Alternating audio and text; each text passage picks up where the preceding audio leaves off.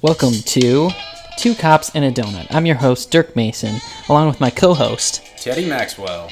This is a podcast about two guys who happen to be cops. We're ordinary dudes who happen to work in an extraordinary profession. Our goal is to bring humor to our job and to have a few laughs. We don't intend unto getting into politics or bashing our profession. We hope you enjoy listening as much as we enjoy recording. Today, we're going to start with the donut of the week. Yeah, and this is going to be a weekly thing we do. It's it's two cops and a donut is the name of the podcast. Uh, I think it should be two cops and a shitload of donuts because we have a dozen here. uh, Dirk, where? What's the first? What are the donuts we're going to have first this week? Oh, first we picked a store uh, that everybody should have in their hometown or near their hometown, Dunkin' Donuts. Dunkies. I love Dunkin' Donuts. I'm from Boston, so it's really near and dear to my heart. Love Dunkin' Donuts. Um, Can you tell us what we have in the box? Yeah, so went with a, a general assortment. I've got three Boston cream, and they spell cream with a K. It's typical of New Englanders to just do whatever the hell they want. Uh, we have three sour cream, three jelly, and then a bunch of like frosted and stuff like that. So Which one are you going for? I went with the sour cream. I'm a huge sour cream fan. Um, I love Krispy Kreme's version of the sour cream donut. Um, finally, Dunkin' Donuts upped their game, decided to you know add this one. So I'm going with the sour cream. What are you going with there? Uh, I have to go with the Boston Cream because I told you earlier it closely resembles the Long John where I'm from. Okay, for the listeners here that aren't familiar with a Long John, what in the hell is that? Uh, I would describe it as it's like a Boston cream, but it's in a bar shaped, and still has the Bavarian cream in the center. It's a yeast risen donut, and it has either chocolate, maple, or vanilla on top. Ooh, Nice. me likey Yeah. chocolate, vanilla, or maple. Um, what do you like donuts wise? Are you like a cakey donut fan, or are you like a Totally yeast. you like the the rising, the big ones? Oh yeah.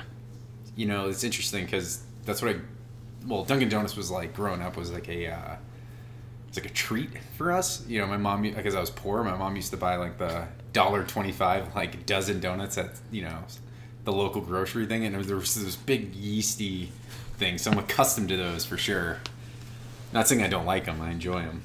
Yeah, I So grew up with just donut holes and stuff, so I really like the yeast risen ones, and they're they're more filling too. yeah, yeah, they are. They can uh, they can hold some milk too.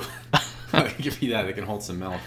Um, and you know, this is something I've been meaning to bring up. Like, we discussed this before. You know, this is on my mind. Like, why are cops and donuts synonymous with one another? Uh, you know, I just assumed that because most cops that are seen during the day shift area or era are overweight, and like we always say that in ten years our magazines on our belt are going to be sticking straight out. So Yeah, and that, that's what we call horizontal magazine syndrome, and that is when a mag. First off, a magazine for uh, that the, that's the proper nomenclature. You know, a lot of people call them clips. It's basically the device used to hold our bullets. Um, and a lot of times, not a lot of people know this, is that if you're overweight, then the magazines start pointing at a horizontal, like out from your belt. They start pointing- parallel to the ground. parallel to the ground, and it's because a lot of police officers their guts get so big that it pushes it outward. So if you start seeing your magazines kind of going in a parallel or horizontal fashion, you kind of know you're maybe should start doing a few extra sit-ups, maybe a few crunches, maybe hit the stairmaster a little bit more. Yeah, but I don't understand. Like donuts are awesome, so it's not part of my daily routine. But I don't mind saying that I enjoy a donut every now and then. What about you? I love donuts. Are you kidding me? Donuts are the, sh- uh, excuse me, donuts are very, very sumptuous, delicious treats. Um, I think it's you know and that comes down to it too is that it's I think it's something like a donut. No one ever has business eating a donut ever. I mean, look at it. There's zero nutrition. It's complete sugar. It's up there with like ice cream, pie, and cake. It's like so. Maybe put a candle on top of it and have it for your birthday. I would do that totally. Well, I, I think too. You got to think of like, like a donut. Um, maybe that's just kind of like a jab at police officers because like who's gonna eat three of these daily? Right. I've actually seen a couple like eat like like a bear a bear claw every day. But who's? I mean, I've never seen a cop literally sit down in uniform crushing like two or three donuts. I mean, that'd be ridiculous. Like Newman in Seinfeld. Pair of bear claws, please. Just tapping on the counter. well, turns out there's actually a real reason why cops and um, donuts are synonymous with one another. I didn't know this until arriving at Dirk's house today. Um, there's an actual reason, and Dirk's wife, uh, Lisa, decided to kind of fill us in. So she's going to be here uh, to actually kind of tell you why donuts and cops are synonymous with one another. And then we'll move past this whole donut thing because I feel like we've been on it for a minute. Good few minutes, so. So we have my wife Lisa here, who explained to us uh, about donuts and cops and their relation. Can you tell us, Lisa, what's uh, what we learned? No problem. So, according to my sources and common folklore, uh, cops and donuts have a good relationship because the donut factories they open up early, early in the morning. So it's you know we all know that only sketchy people kind of hang out at like three, two in the morning, drunks, people that are up to no good. So it's kind of a little dangerous to open up a shop at that time. And Needless, cops. yeah, and needless to say, um, they're in the back prepping the donuts and stuff, so people would get robbed, their shops would get vandalized, all kinds of problems like that. So they started a relationship with officers, providing them with free donuts, free coffee, and also it's like two in the morning. Where else are you gonna go? I mean, 7-Eleven, you know, the other gas stations. So I you mean, can either get a foot long or a yeah, a foot long. or a exactly. donut. Exactly. And for, for those of you that aren't aware, um, you can't find anything to eat at that hour. I mean, there's just nothing at 7 Eleven, maybe an all night McDonald's, but you can't really eat that. So, and back in, you know, 20, 30 years ago, McDonald's wasn't an all night thing. So, Yeah, there were barely any places that were open 24 hours. So to find a meal at like 2, 3 in the morning, 4 in the morning, I mean, it was pretty much impossible. So they created this relationship with officers, providing with donuts, hot coffee, in turn, having that extra security that early in the morning. So it really was a benefit for the uh, donut shops. and cops turn to caffeine and sugar for their energy The levels. bare necessities, the simple bare necessities. Well, thank you, Lisa. Uh, that's new knowledge we know about why cops are consuming so many donuts on a daily basis. and you know, that won't be the, the last time Lisa comes on. She's pretty informative and kind of fills us in on the dumb shit we don't know. So, um, yeah, I think she's a good addition to the show. So you'll be hearing from her a lot more. Cool, thanks, guys. So as we continue, I wanted to put in a little blurb here while we're sucking down our donuts. Uh, we have some new coffee that we just tried this week. Uh, it's out of Cape Coral, Florida. Um, Bones Coffee. I'm drinking the White Russian. What do you have? I have the Bananas Foster, which is actually really, really good. I was a little hesitant to try it, but it's extremely good, actually. And um, for those of you listening, Bones Coffee is not sponsoring us. We just decided to. It's kind of a, a small company, so we decided to throw their name out there just to, to get it out. Where'd you Where'd you buy it, by the way? Uh, you know, Lisa bought it offline, so um, Like Amazon or something? Or? I'm not sure actually. I'd have to f- figure that out. Maybe uh, we can have our listeners, if there is any, you know, pick some up because I got the White Russian and it's delicious. yeah, Bananas Foster is really good too. So I would I suggest that you have my seal of approval. And uh, that brings us to our next segment. Next segment is going to be the personnel files. This is kind of where we talk about ourselves, our jobs a little bit. We're not going to reveal too much information. Um, I don't know if this comes as a surprise to anyone, but my real name is not Teddy Teddy Maxwell. And, mine's uh, not Dirk Mason. right. So you're going to get general information about being a cop and you know kind of our daily lives and stuff like that. Just to give you an idea, a lot of people don't know what we do um, at work and what we do when we go home. So we're just giving you an insight. So And the reason is because it's so much of it is lost in what movies, and that's our last topic, which we're going to talk about is you know policing in movies and how it portrays in the media and all that stuff. And that'll be our weekly pop culture corner where we discuss that stuff. Um, but Dirk, you know, I've got a few questions for you. Shoot. Um, so how long have you been a cop? Uh, it's five and a half years now, Okay, almost six. six years almost. Um, now, I- I- have you just been in the same department the whole time, or have you moved around? Like, has the whole six years been in the same department? No, it's actually three, three uh, different agencies so far. So, Okay, and you don't have to say the city or anything, but where, wh- what states have you worked in? uh, Michigan, New Mexico, and Colorado right now. So, Right on. That's cool.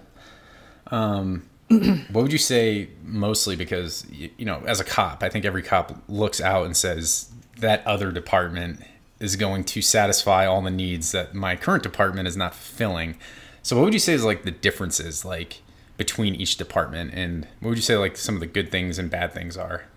I'd say the biggest difference that I've seen in the, we'll say, six years that I've been in law enforcement is that just, you know, location obviously is different. Pay is a huge thing um, because of city size, how much money your department has, and then also um, how many citizens are in the community. Because, you know, as people say, they pay our salary, which is kind of true, I guess, in a way. Fucking hate when people say that, but continue. Yeah. So, um, no, other than that, like every department is almost identical. It's just the difference in the people you work with, the benefits, the pay, and I'd say that's about it. And what you do as a cop. I mean, your uh, your duties, I guess. Other departments put more. They weigh heavily more on patrol. Others don't. Right. Yeah, and you know, I'd say with your current assignment, it's, it seems pretty patrol heavy. I would say, is that correct or is that accurate? yeah, it's I, I'm just getting that point in my career where hopefully I get to move somewhere else other than patrol, but that's where I am now. So, Okay, you're down with the nitty gritty of society, huh? oh yeah, Um. So, like, you know, I hear it often. You know, I hear it on social media, hear it on the radio, on news, that we get paid a ridiculous amount of money. You know what I mean? Like, what, what are your thoughts on that? Like, you don't have to give out like how much you make, but what do you think? Do you think it's commensurate with where you live, how much you're making? Absolutely not. Yeah. Uh, and what people don't know is that our our benefits are, I mean, we pay almost ten and a half percent to what the city matches is ten and a half percent. So that's a huge chunk out of your paycheck every two weeks. Then you have your union dues, or um, you know the people that represent you. right. Yeah. Um, life insurance, I would assume. Correct. Uh, yeah, life insurance, eh, medical, all that stuff be pulled out. So It seems like you have to, like, in order to work this job, you have to pay a lot to be in the job. yeah, and it's the take home is not. It's not where you think it would be. Once Right. they show you that yearly salary, you're like, "Oh, that looks great," and then you get your first paycheck, and you're like, "Where is that?" Yeah. Where, where's the rest going? Right. right. No, yeah, that that's totally uh that sounds reasonable, man. I I agree with you on that. Um so you're on patrol, so you spend most of your time in your car, correct? Yeah. Like how long are your shifts? Right now they're ten hours. Okay. So 10 hours straight in a vehicle. Like how often do you get out? Like I mean like yeah, how often are you out? Are you out walking, looking for people on calls like you know, you know as well as I do, like it's we try to get out of our car as much as we can, just because it sucks sitting in there all the time. But uh, you know, it depends on the time of year, how busy everything is, and you know, in the winter we spend more time in the car than anything. So just Yeah. because there's not a lot of calls. not a lot of calls and you're it's miserable to be out of your car. I mean, honestly, it Yeah, gets so bitter cold. Yeah, and that's for sure. So, um, What is what is before we continue? What's your insight on the whole, like how we get paid? Like, what do you think? I I'm, I agree with you, man. I I remember, you know, before I took this job, I remember thinking like, hey, this is I make X amount of dollars. You know, let's say in somewhere in the low fifties to start. Um, you know, and I was just moving to Colorado, so I, I thought that hey, maybe I'll forego the retirement while uh, my first year on the road because I'm not going to be making that much. Then I got there, and then I came to find out that it was mandatory, so you had no choice. I had to take the ten and a half percent was taken by the city whether I wanted to or not. Correct. Yeah. Um, so you know, it was financially it was very difficult, and you know, I don't want to give an exact figure, but it was. I'll just say this: when I first moved here, um, my rent was sixty percent of my take-home pay. Yeah, and we couldn't, we can't work overtime. Your first year on the road, you know, Right. and in the academy, so sixty percent. Um, it was difficult. It was depressing because you're really working hard. You're trying to do a good job, and you feel like I'm struggling right now. You well, know, you know the cost of living here in Colorado is just crazy. it's ridiculous. It's getting worse and worse too. You know, uh, I remember actually uh, my first year on the road. Um, like there was I, there was times I could like I had to wait like three or four days before I could buy food. Like so, I'd eat like Cheetos and you know stuff like that. Like on the road, it was you know whatever the cheapest thing was. You know, struggling. I never understood how cops have families. that was another thing. Yeah, never understood we that. both don't have children, and it's we're still living, you know, day to day, week to week, and it's crazy. Yeah, it totally is. It totally is, man. Um, now I will say, um, you know, I had a supervisor once tell me, "Well, no one else gets matched ten and a half percent of their pay," which is 100 percent accurate. I think that's something not a lot of people realize, but. I mean, our job is risky. It's a risky job. You know, the you know, I'll compare it to the military. The military, your retirement, you have to put nothing into it to to get fifty percent. You know, which I kind of expected. I expected the police to be aligned somewhat with the military, like the benefits, and it's not like that at all. Not even close. And you're saying stuff from the military. You you were in the military, right? Yeah, I was. I was. Yes, I was. I was in the army for a number of years. So, um, yeah, I I, I remember while when you started, when you were in basic training, you weren't making very much money. Um, and we'll get into this at a you know later time. You weren't making very much money, but um, you know, towards the end of my career in the military, I was doing extremely well financially, and a lot of that stuff like health insurance and retirement, all that stuff was taken care of. You know, I didn't have to pay union dues. You know, Right. because pretty much the, the military owns your ass, and there's nothing you could do if they make a decision. so, yeah, that that's kind of my thing. So, in the district and in the area you work, um, you know, I was meaning to ask you, like, how busy are you? Well, let's I- say, let's say, let's say, let's start during the summer. During summer, Friday night, how busy are you? Uh, anytime. Well, we right now working graveyard shift from 10, 10 p.m. to 8 a.m. It, initially, where the area I work, the district I am, is just. I mean, you expect to have at least 10 calls pending by the time you sign in. Okay. So and when you say ten calls pending, these are people, citizens that are calling the police and they're asking for some sort of assistance. Now, not normally should I say that all of it is necessary, but people, I mean, people are calling in asking for our help, so that's what, I mean, you call, you make the call, we respond, so that's just how it works. And do you work in a city that's kind of like I've, I've noticed there excuse me there's some cities that like they will respond to whatever a citizen calls about citizen needs to talk. They'll go. You know what i mean? Something that's really not poli- police related. I mean then there's other ones that are like uh-uh we're not doing that. We're the police. We're here to handle criminal things not the rest of the stuff that you're concerned about. So i mean like what kind of city when you say that? Now, uh, it's our the city we work for is someone calls in, we're responding. Period. Now, sergeants have the discretion sometimes to cancel the call if they're paying attention, but you know, we're responding to ninety percent of every call. Right. And yeah, that's a good point you make. I mean, some sergeants just don't pay attention. Some are locked to that radio and know exactly what's going on, and some don't. Right.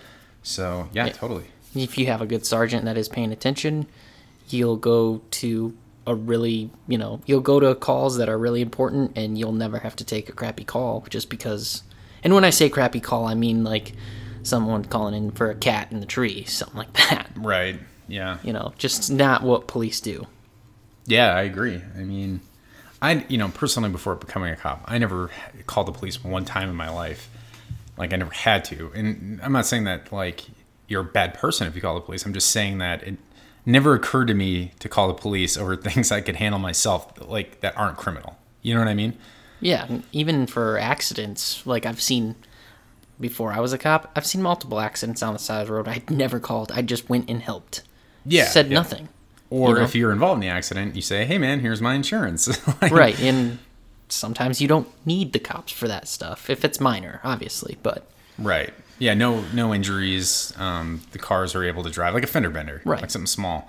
Um, yeah. No. I, I. I've talked to people, you know, recently that have, you know, confided in me and said that they thought it was the law. Like they had to call the police every time they're in an accident. I'm like, no, you don't. you really don't have to do that.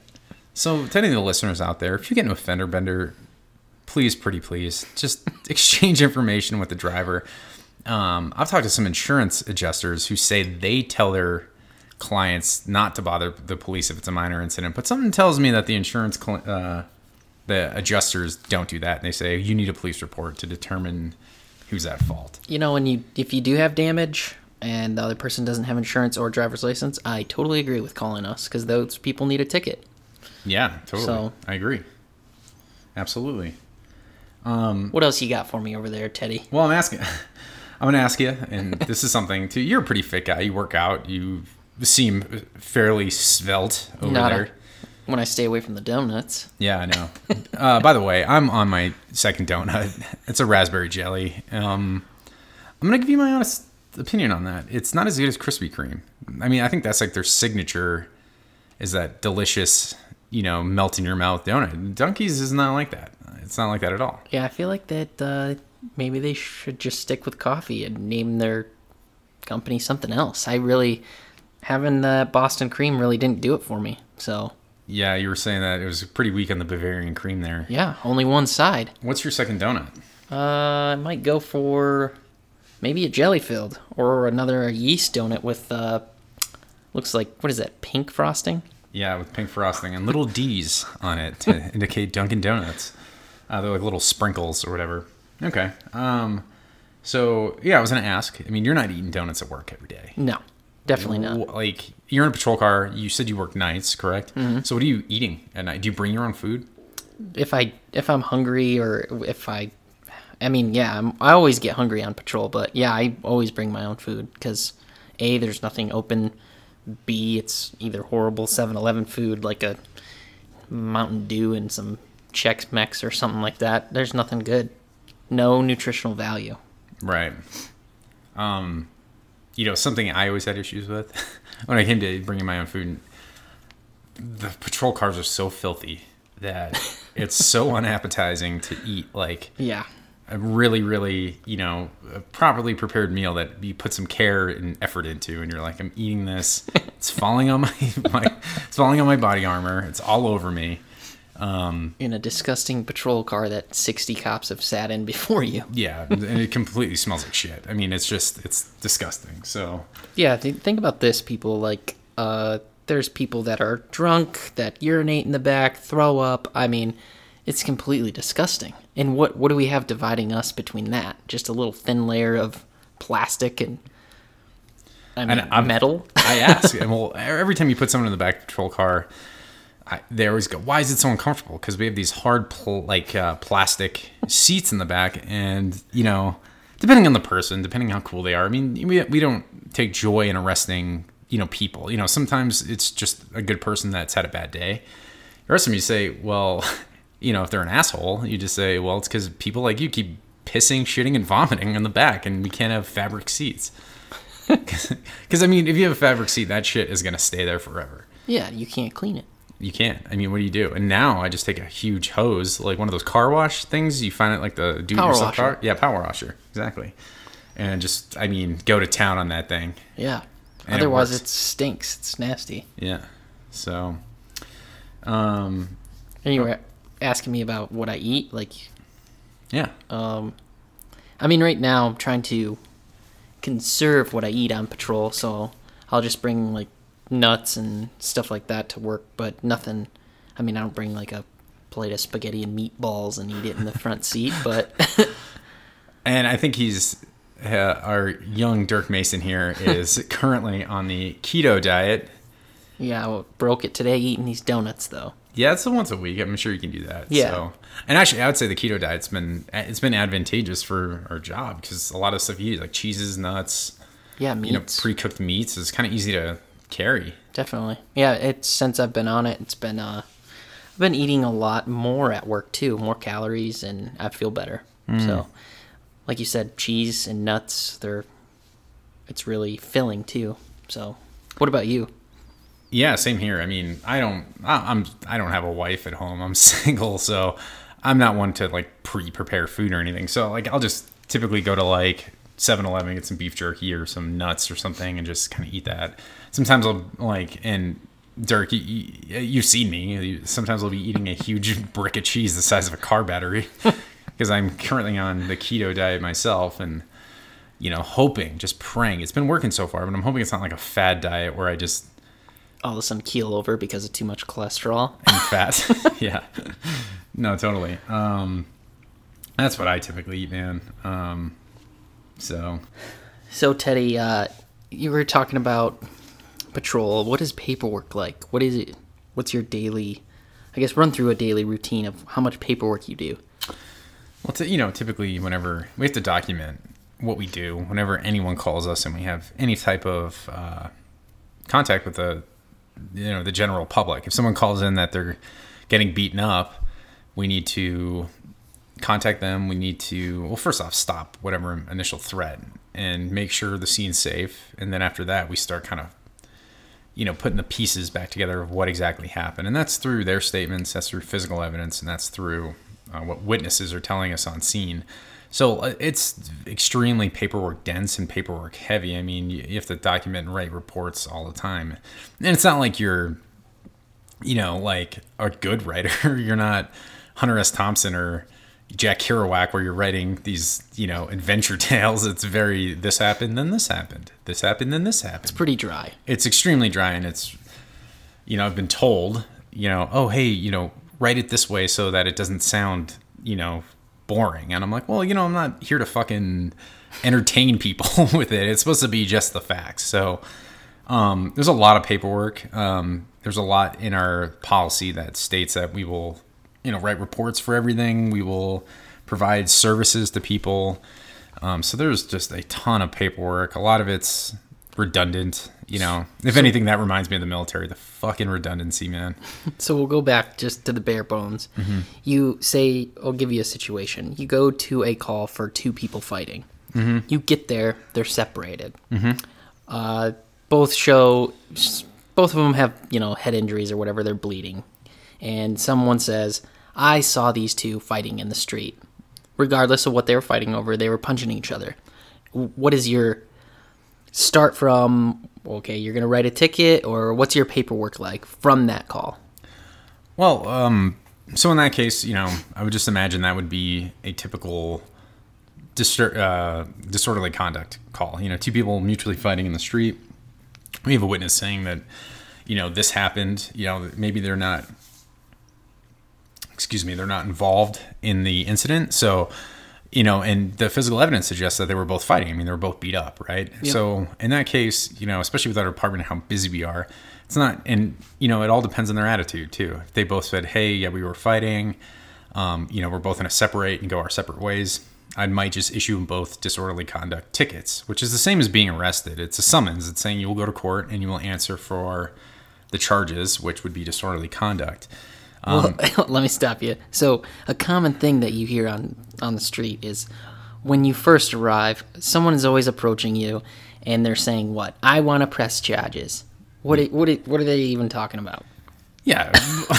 well, in that case, and, and that's typical. Like what I was just saying was probably like the biggest softball call ever. It's never like that. You usually have someone doing the crazy dance, running up to you, screaming at the top of their lungs that they want to press charges because they were assaulted, and sometimes that's the case, and sometimes you know it was a mutual fight, and one guy got his ass kicked, and the other one basically won, and it's um, so in that case, yes, you're, you're 100% right. It's never clear cut like that. It's Yeah. always convoluted. It's always annoying as fuck. Um, so, and you know, that's the thing. And you, you hear it, you know, Dirk, you hear it all the time. You know, they say cops are not very trusting of people because you'll never get a straight answer out of someone. No. They always say that there's their truth, the other person's truth, and somewhere in the middle lies the real truth, right? So, So Yeah. you so you show up, both mm-hmm. people are fighting. They admit to you, "Hey, we were both fighting. You know, mm-hmm. we get what we deserve." Yeah, And- cut them. Come with summons for disorderly conduct. Send them on their way. But you know, a lot of the times, there's the emotion gets into it for those people, and then you're like, they one of them has to go to jail, or both have to go to jail because they're so emotional, they're so reckless with what they're doing that um, they're going to have to go to jail to basically calm down and be separated and not be in public if they're going to continue that. And very rarely have I ever seen like a mutual fight that didn't involve drugs or alcohol, you know, with adults. So you're thinking like, um, if they're if both parties are calm, you write each one of them a ticket. So that's your their own Oh. sep piece, uh, their own. Excuse me. You have to write two separate pieces of uh, information down. They both get a ticket, and then what do you do after that? After that, if they're not going to jail, then I just read a very detailed report with all of the information I got from the witnesses, from what I saw, my own observations, and how I came to the conclusion that there was probable cause to charge someone with a crime. Uh oh, probable cause. That's another topic. Yeah. Look in the dictionary for probable cause. Look online. Like you can ask a lawyer, and sometimes they're like, I don't even know what probable cause cause is. You know, it's you know the you know way I've always gone with it is more probable than not you're the one that caused whatever mayhem just happened or whatever crime that just occurred. Right. So it's not beyond reasonable doubt. That's something that you deal with in court. It's not, you know. So So you write both of them tickets. You write a detailed report of what happened. Mm-hmm. This is including witnesses' statements and both subjects who got the the summons, the ticket, right? Yeah, I'll take each side of their story, put it in there. It's non-biased. Like I don't care who you know who goes to, who gets charged and who doesn't. I take the information that's given to me and then I come to a conclusion. It's not an emotional one. It's it's business. It's the way it works. It's like any other job. You just have to make a decision. You know? And and what we do out on the street and that is we take our probable cause, put it into a you know our statements and say, hey, this was a crime for state or city uh, codes. yeah. you issue the summons and then it gets resolved in court not necessarily what you determine out on the street happens in beyond that Right, right, and you know, and we say loosely, you'll put it, make you know, p- place all the statements, put it in an articulate report. I've read some dog shit reports from officers, and you know, officers come from all, you know, walks of life. There are some that are highly educated. I know officers with PhDs, and they chose this job for some type of calling.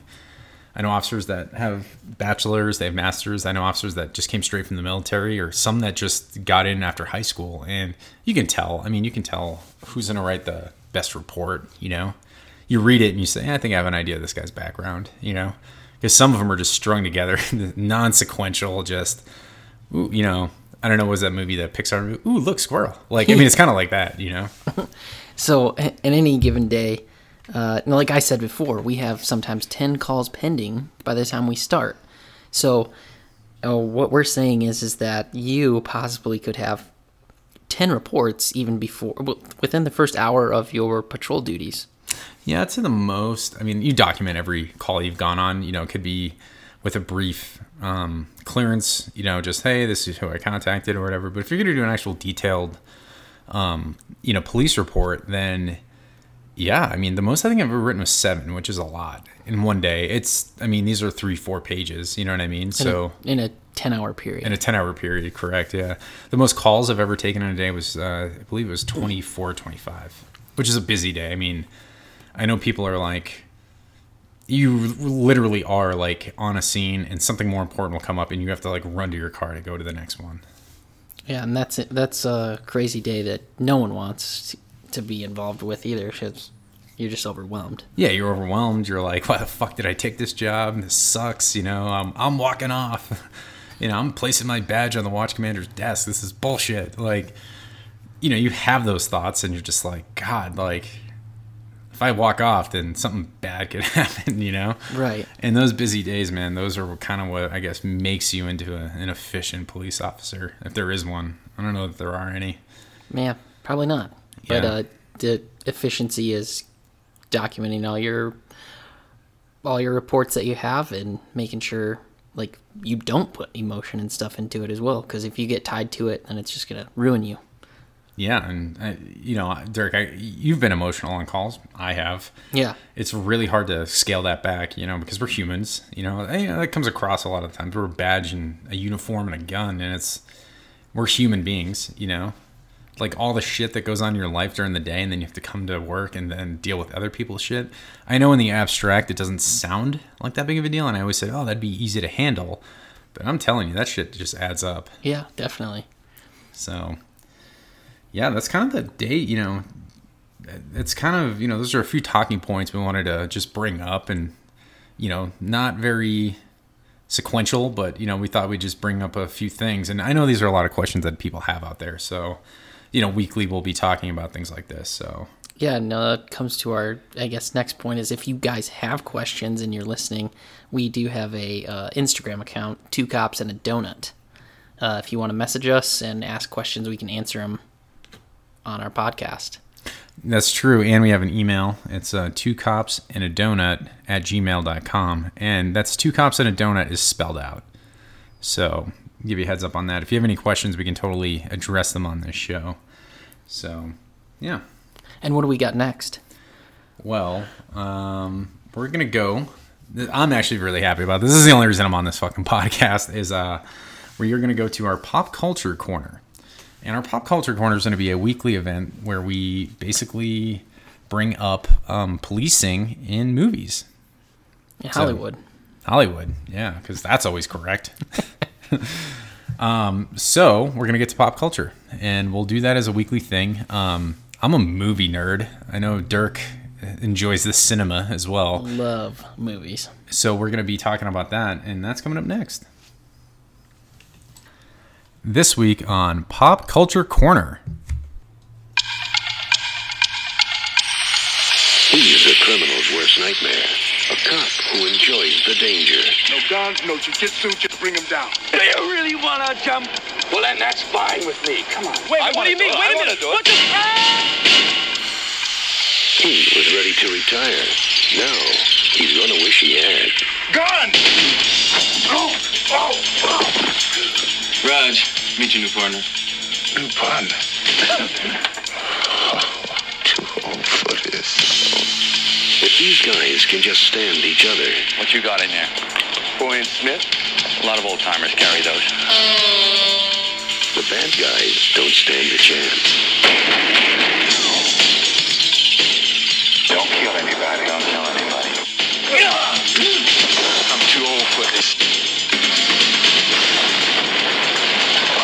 Good as you say you are? Nobody can touch me. Suppose we better register you as a lethal weapon. You ever met anybody you didn't kill? Well, I haven't killed you yet.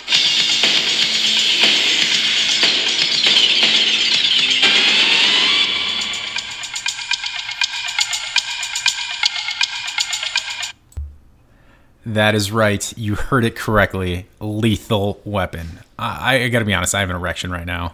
And for those of you who don't know, uh, Lethal Weapon is a 1987 buddy cop action film directed by Richard Donner, produced by Joel Silver, and written by Shane Black. It stars Mel Gibson when he was still Australian, Danny Glover, and Gary Busey before he lost his goddamn mind. And just a quick talking point uh, Shane Black was about 23, 24 years old when he sold this script. So um, it impresses me. It's just an excellent piece of writing for a movie. You know, at the time they weren't really putting a lot of effort into the storylines, and I, thought they had a lot of interesting um, plots in this story. I thought it was great. So you know, and I got Dirk. I'll, I'll ask you just straight up. This is something we're going to be going over weekly, so you have to tell me where does this rank on your all-time cop movies? Uh, I love Lethal Weapon. I is it is it real? No, but I just the action and everything that they go through together, awesome. yeah. So like, okay, first off, you know, because for me, I'm gonna give you a resounding yes to this answer if you ever ask me. But does this influence you ever, like when you were a young child, to be like, that's what I want to do when I grow up? Oh hell cop." yeah! it Yeah. has all the stuff in it that you want to do, and all the stuff that you don't see behind the scenes. yeah, totally. Like, oh hey, uh, you know, let's go. You know, you go out and like you kill a bad guy, and then there's no paperwork involved. Awesome. seems like there's no investigation. There's just, uh, you have free will to go do whatever you please. Back out on the street within several minutes. Yeah, not even not even days. You know, hey, don't take a day for yourself to maybe relax and unwind. you know, let's just get back out in the street. So, um, What do you think about it? I mean, obviously you, like it. my thing is, I love how they did it in this movie, and I wonder if it's one of the first ones they did it in. But I love the backstory they give to these things. You know, for example, like one of the the parts in it is uh, right when Riggs and Murtaugh. So Danny Glover plays um, Murtaugh, and uh, Mel Gibson plays Riggs. Um, so one of the things I love about it is when they first meet. Uh, Danny Glover is just casually reading off Riggs's personnel file, and the personnel file has all of these top secret things, you know, from the Department of Defense in it. Things like, oh, so you know, it says here you were an assassin. You know, you're working in the Phoenix Project, doing real assassination type stuff, and I'm sure the police department would just love that, right? Hmm. Oh, you're an assassin. Here's a badge and a gun. of course. Go out into the public.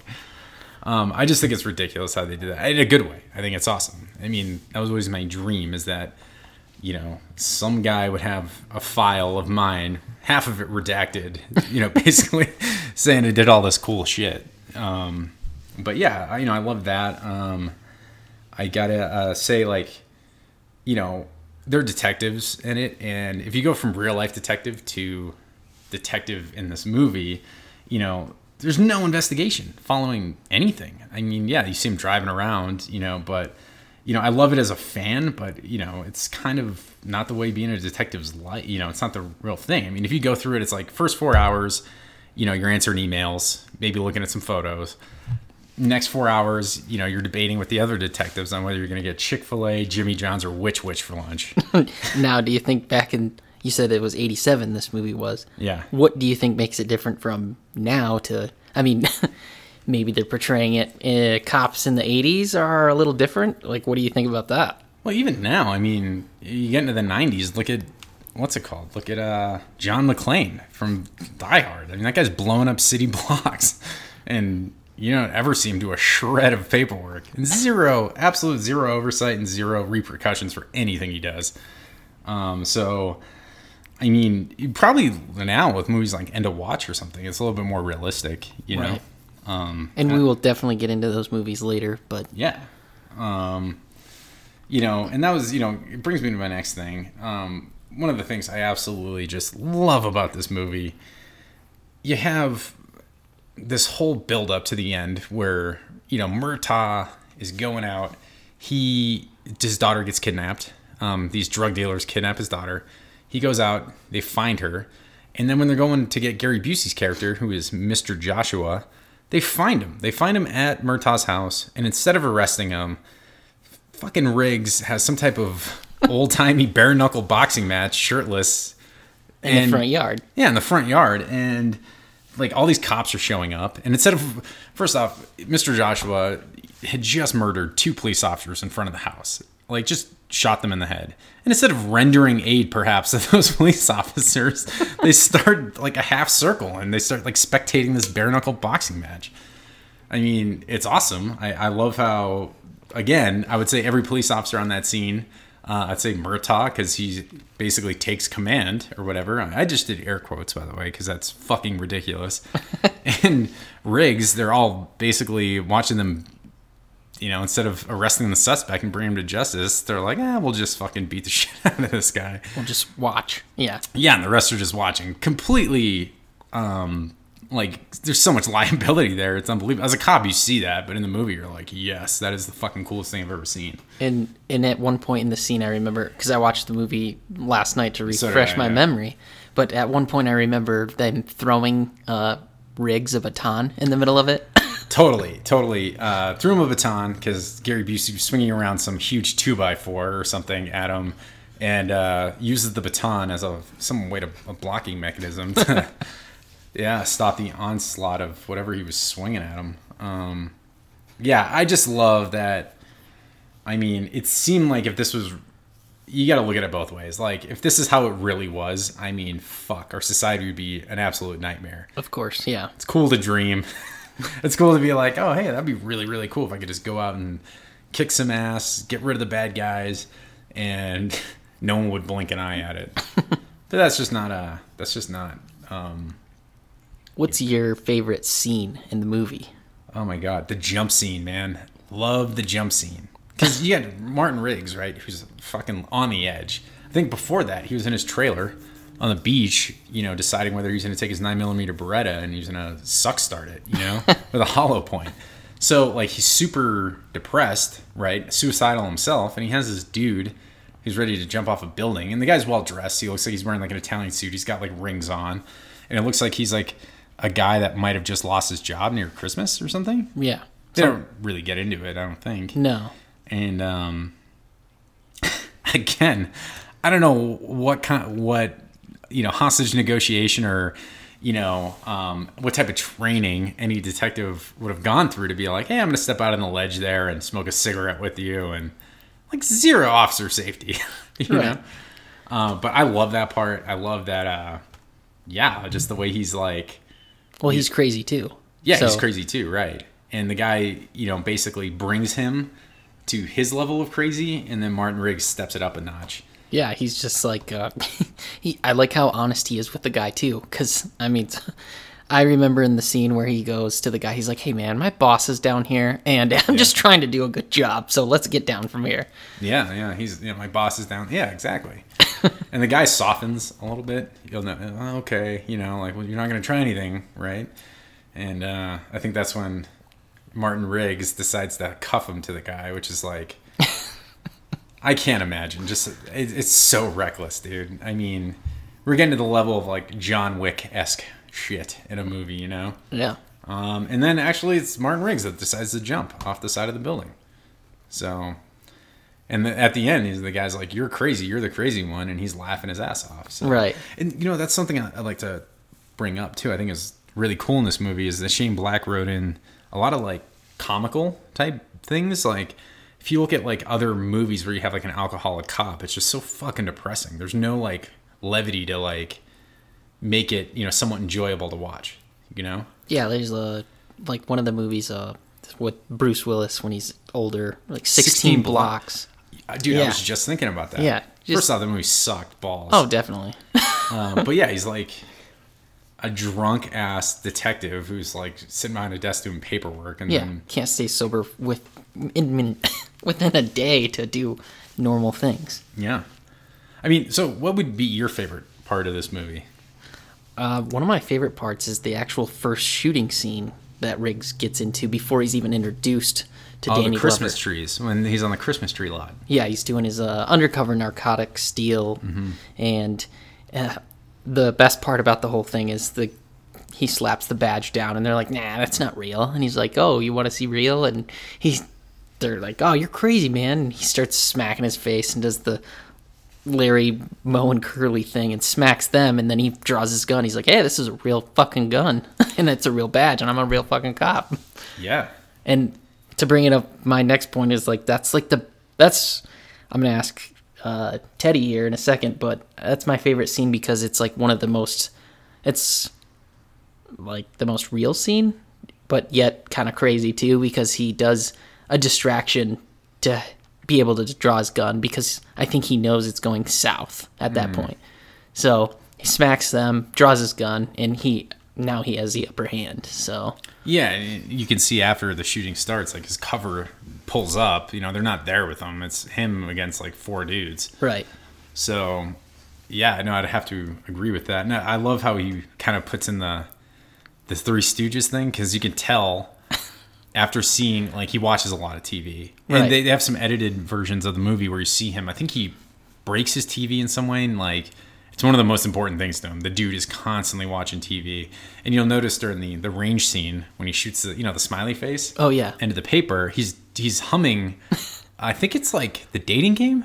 I think he's humming the the song for the dating game. Oh, I didn't even notice that. Yeah, like he's doing it as it goes down. He's looking at Murtaugh, kind of like ha ha ha. Um, but you could tell like he's because his wife's dead now. Mm-hmm. Um, he just sits on his couch watching TV and getting fucked up. Yeah. And that's why he's so depressed to begin with. Yeah, he's lonely. Yeah. he's lonely. And actually, in a, uh, another cut, uh, like director's cut version, they had one where he picks up prostitutes and pays them to come watch TV with him.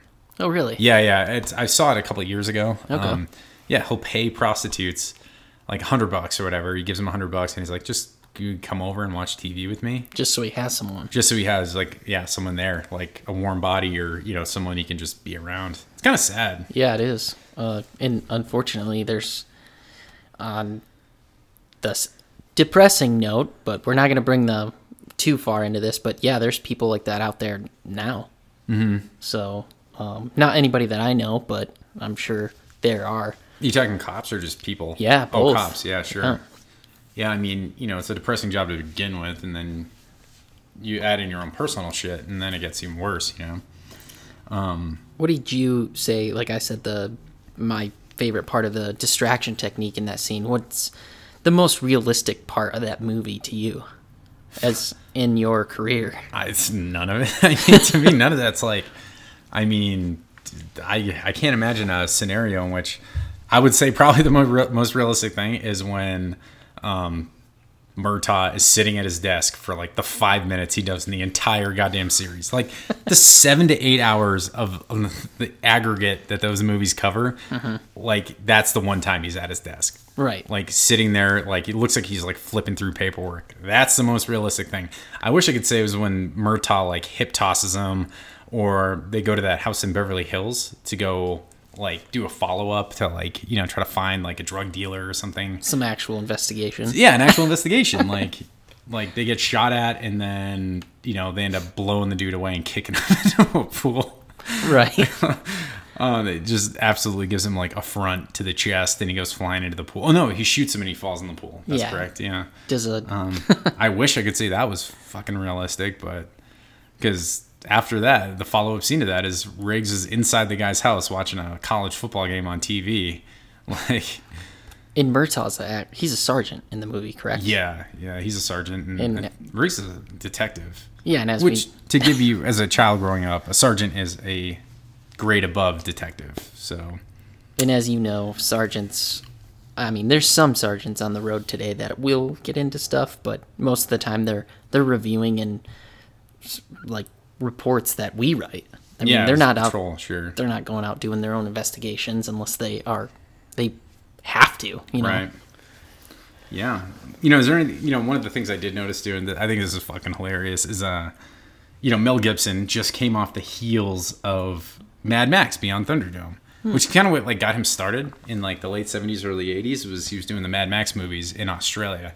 And Gibson was born in New York, but he, I guess he moved to Australia when he was a kid. Okay. So, come 1985, he's straight up Aussie. You know what I mean? Does that, and then he goes to Lethal Weapon like a year later. I'm sure they must have just like filmed in tandem right after that, because uh, Beyond Thunderdome was 1985, and Lethal Weapon was released in 1987, so they're relatively close. Yeah. And no Australian accent. I thought that was impressive. Yet, we'll probably get into Lethal Weapon 2 at a later time. His fucking Australian accent is so goddamn thick in that movie. It's ridiculous. I wonder what changed. Like, did he go on like vacation to Australia? like, For a right, couple years. yeah, like right before filming Lethal Weapon 2.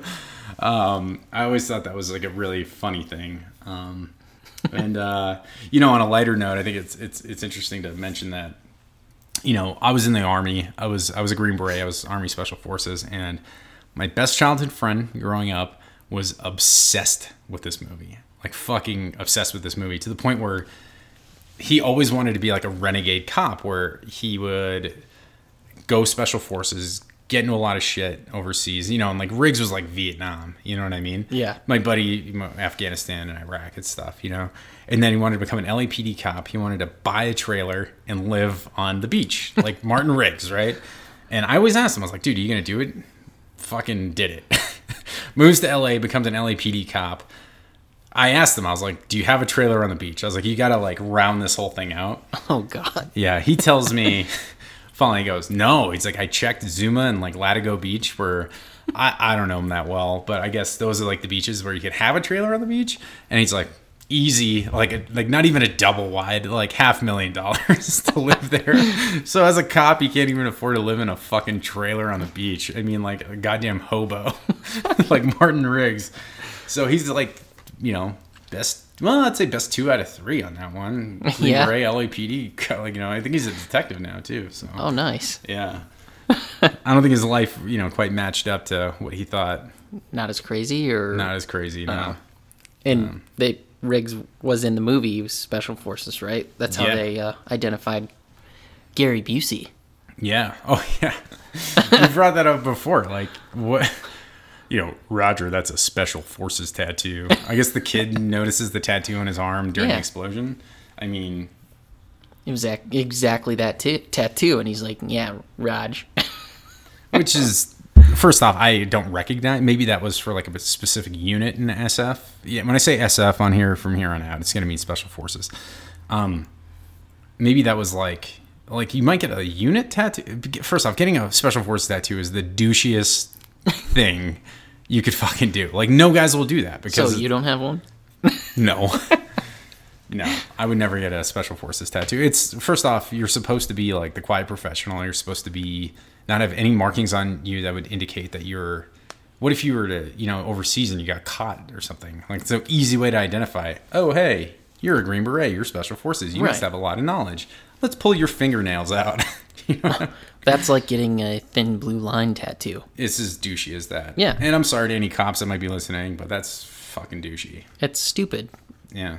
just because of the whole reason behind it. You get, I mean, it's easy. To, someone could identify you while you're shopping at Costco. I mean, criminal shop. So Yeah, I mean, we make light of it, but you mean as a cop, you're kind of a target, you know, even out there in like the real world, Right. You know, so, um, yeah, I, I just love the like overall love the movie. It definitely as a child it piqued my interest into becoming a cop and a police officer. I, th- I thought it was really cool. Um, I can't say enough about this movie.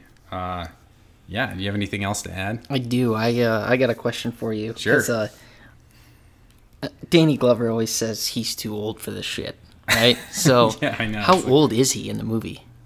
Like his age uh, for the character in real life? Both. I mean, So, um, you know, and I think Lisa might have mentioned this before. He's like 50. Like at the beginning, he's like he's sitting in the bathtub. His kids bring in a cake. And like happy 50th, Rog, you know, and he's got like the beard. And his girl, his daughter says, "Shave the beard. It makes you look old." Right. So he's supposed to be 50. but I mean, he had like his. Sorry guys, but he had abs sitting in that tub. Like he. Oh, dude was in shape. Yeah. Yeah, he was doing his Pilates. Um, he's I, no, he's 41, I guess, when the movie was filmed, which is not something you see. Usually, it's older playing younger in movies. You know. Right. Um, so yeah, and you know it's funny that you brought that up because like Danny Glover's constantly in the movie, like stating his age and experience to Martin Riggs, who I think is pretty much the same age or like close to it. Yeah, and I'm not sure what they portray his age in that movie, but I know like he's actually uh he's 30 31 in the movie. Oh, is that how old he's supposed to? Oh wait, wait. He's actually 31, but I don't know what his what is like he's portraying Mel Gibson was only 31 in that movie. 31. Oh wow, he was looking kind of like rough around the edges. Yeah. I didn't know that. That's interesting. But in the movie, if you go like war timelines, like Danny Glover mentions, so it's supposed. To, let's say it's supposed to be 1987, right? Mm-hmm. Danny Glover says she goes, "Do you know who Michael Hunsaker is? You know, one of the main you know antagonists in the movie, whose daughter dies at the beginning." Right. And he goes, yeah. And at one point he goes, how do you know him? He goes, ah, Vietnam, you know, Ia Drang Valley, which was the first battle um, of the first official battle of Vietnam, you know, with uh, American troops and I think it was the NVA, the North Vietnamese Army. Okay. And that's the movie We Were Soldiers, which coincidentally Mel Gibson played Colonel Hal Moore. Right. Um, so that was the battle he was talking about, Ia Drang Valley. And he says, Michael Hunsaker took a bayonet in the lungs for me or something. like, fuck that. Yeah. Um, And then later in the movie, uh, Martin Riggs says, "Oh, you're General Peter McAllister from Shadow Company," which how cool is that, right? Um, and he goes, "I ran into some of those Shadow Company pussies in Saigon back in '69." So I mean, dude, like their age is really, Yeah. but he, you know, Danny Glover acts like Mel Gibson's like, 20. yeah, like a 20 year old, and he's like 50, you Right. know, like. So I always thought that was kind of funny too, and you know, you come to find out, I think it was in the third or fourth one where they're both like, you could see the age, they're both Right. old, you know. But I didn't know he was 31. That's cool. It's a cool snippet. I didn't Yeah. I have one more for you uh, that I immediately noticed as soon as uh, Danny Glover got suited up for the the morning shift. His cross draw and his holster placement. I, I can't tell you enough how. Uh, I mean, maybe in the '80s they did that, but I mean nowadays you'd get slapped like for being an idiot. Like, what are you doing? Yeah, it's like the Wild Wild West. It's like the quickest draws, the crossbody draw. Like, Right. Like the Quick and the Dead with Leo DiCaprio, you know? Well, and I think even in the '80s is when like they started developing like the isosceles and all that type of draw stroke going on, and Danny Glover still resorts back to his old, you know, because he's too old for this shit. He's doing the cross draw Yeah, with a revolver. and with the neck roll. You know, he does the neck roll to kind of loosen up his neck. It's, Oh, his- yeah. it's like his thing. He does it like two or three times. No, that's interesting. Like, and I think Martin Riggs says it too. He's like, "What are you carrying?" well, he says, "What are you carrying?" He's like, "Ooh, some pretty heavy hardware." And I'm telling you, a nine millimeter Beretta is not heavy hardware by any means. It's It's literally heavy like a brick. yeah, the thing is like a fucking cinder block in your hand. Yeah, I think so, you know I had it in the army. That was like my side arm was a nine millimeter Beretta M9, and that thing sucked. Yeah. An Italian company Beretta. Um, it's heavy. the The grip I can barely fit my sausage fingers around it. I mean, the thing is so bulky. Um, and you know, I'm going to throw out some numbers here. I don't know if it's 100 percent accurate, but I, I believe in um, was it double action? It was 10 to 15 pounds of pressure Sounds about right. for the the trigger pull, which Yeah. is ridiculous. And then when you get into single action, it would go down to three pounds. So it's like how, like your follow up shots would be all over the place unless you got a lot of practice. Yeah. But getting back to Glover and that cross, I noticed that too, man. Like, and Martin Riggs says it. He goes, "What are you carrying?" He says, four inch Smith, like four inch barrel Smith and Wesson six shooter." like, you could tell his age is showing. You know. And that that's maybe why they wanted to portray his age to make it like he was too old for it because he's still carrying all that stuff, you know? Yeah. So this one was 87. I think the when was the last one made? The last one was made in like the late 90s. Yeah, I'd have to even look that up. Yeah. Um, you're talking about Lethal Weapon 4, right? That was the last one? Shit, there was a fourth one. Yeah. Yeah. Yeah, I think it was. I want to say late 90s.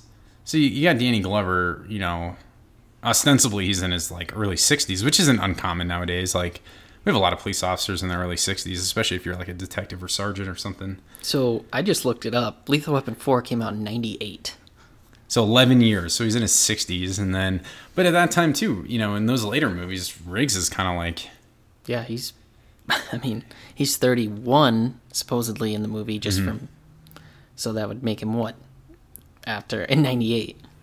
Yeah, uh, that, that would make him what forty two. Yeah. but he, God, Mel Gibson, he's having a rough, rough. Uh, you know, he's having a rough go at it. I guess at that age, I don't know, Yeah. but Lethal Weapon, ladies and gentlemen, love that movie. Um, we're gonna get into some other ones coming up next week. Uh, any talking points?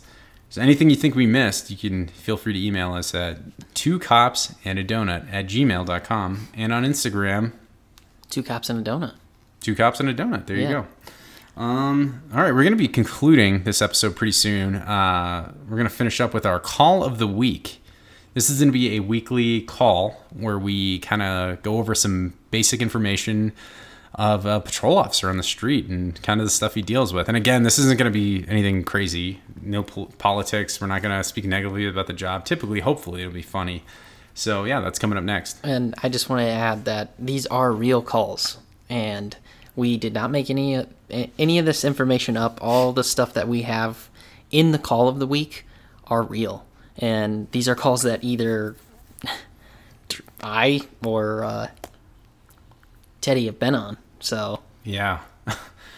They're ridiculous. You're not going to believe them. A lot of times you'll say, "How could someone act that way?" But I, we're we're going to change some names of some streets, and we're not going to put anyone's personal info out there. It's nothing like that, and it's just kind of like the funny calls we go on. Okay, so that's coming up next. And now we have Teddy Maxwell and Lisa Mason presenting the call of the week.